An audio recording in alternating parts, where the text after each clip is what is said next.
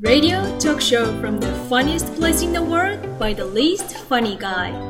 Tanizo Radio. 皆様、おはにちばんは、谷蔵でございます。本日はちょっとしたトリビアのお話ということで、皆様、エンターテイメント、エンタメお好きでしょうか？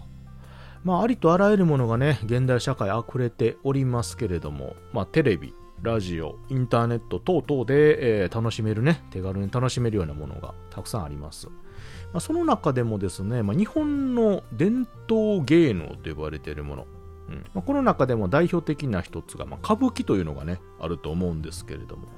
皆様、歌舞伎見られたことありますか？どうでしょうか？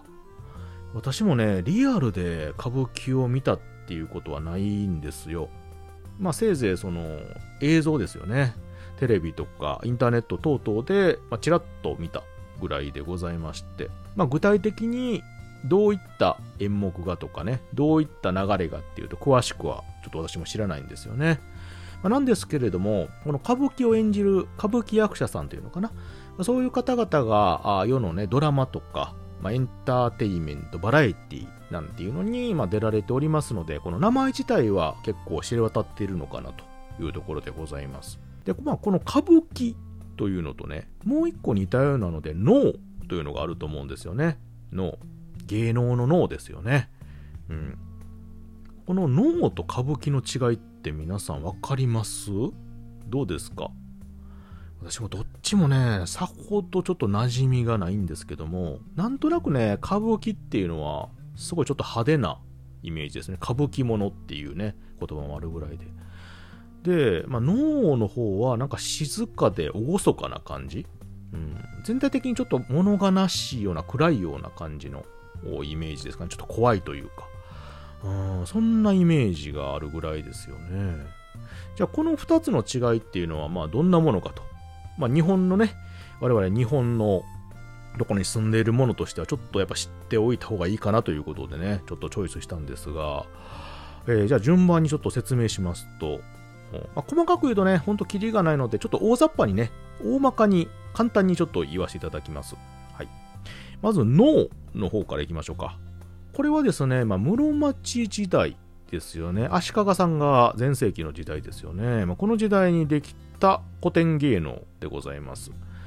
はい。あの、観阿弥、世阿弥って聞いたことありますか？お二人いるんですけどね。まあ、この方が最終的に作り上げたというか完成させたあーものでございまして、日本史にね、出てきた名前でございますが、あまあ、どういったものかと言いますと、あのーまあ、仮面をね、面をつけて、えー演じるものが多いと。で、まあ、ゆっくりした動きで、えーまあ、性の芸能と言われております。はい、で内容的にね、まあ、歴史あるもの、神話とか物語とかのね、まあ、悲劇っていうのが多いみたいですね。なので、全般的にちょっと物悲しい、厳かな感じの演目が多いということですね。あと、まあ、ちょっと古いのでね、伝統芸能なので言葉遣いが非常に難しかったりとかですね、まあ、歌っていうのもね、聞き取りづらいような感じ。今、今の現代からすればですね。うん。全体的にテンポもちょっとゆっくりな感じのね、えーものでございまして、まあ、なかなかちょっと知識とか、あある程度ね、こういうのに詳しくないと、ちょっと現代の人がパッと見たとこでね、馴染みにくいものかなということでございますよね。うん。片や、歌舞伎の方ですね。歌舞伎。で、こちらの方はですね、えーちょっと、もうちょっと新しくて、えー江戸時代に生まれた古典劇ですね。で、まあ、脳の影響をすごく受けておるんですが、こちらの方はちょっと動きがダイナミック、派手ということですよね。えーなので、ちょっとあの対極にあると、脳とね。うん、なので、動的なあ芸能と言われております。で、こちらの方はですね、えーまあ、大衆向け、いわゆる民衆、町人が楽しめるように作られたものということで、まあ、非常にですね、わかりやすくて、えーダイナミックな演目が多いということでございます。えっとね、まあ、これに比べて脳の方は、あ当時のね、知識人というのかな、武家とか貴族、えーとかね、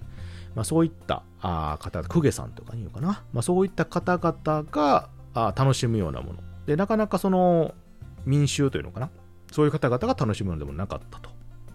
方や歌舞伎の方は、まあ、みんなが楽しめるように分かりやすい感じの演目になっているということでございます。で、歌舞伎の方はですね、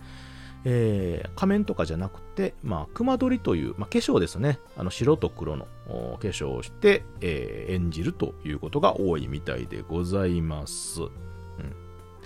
まあ、おおむねですね、まあ、こういった違いがあるということで、もともとは、あ脳がね、先にできて、まあ、それを進化、発展というのかな、さしたものが歌舞伎ということで。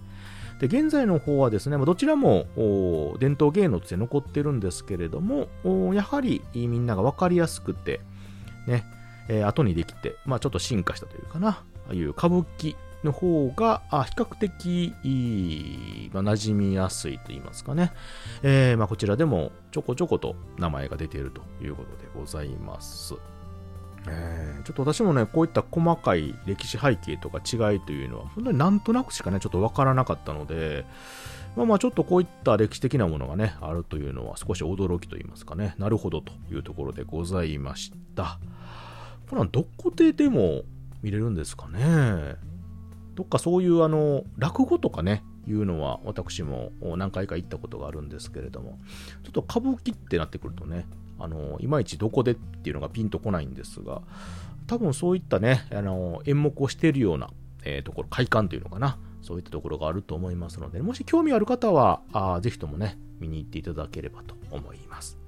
はい、ということで、本日は日本のね、えー、伝統的な芸能、能と歌舞伎について少しだけお話をさせていただきました。お話のね、ネタにしていただければと思います。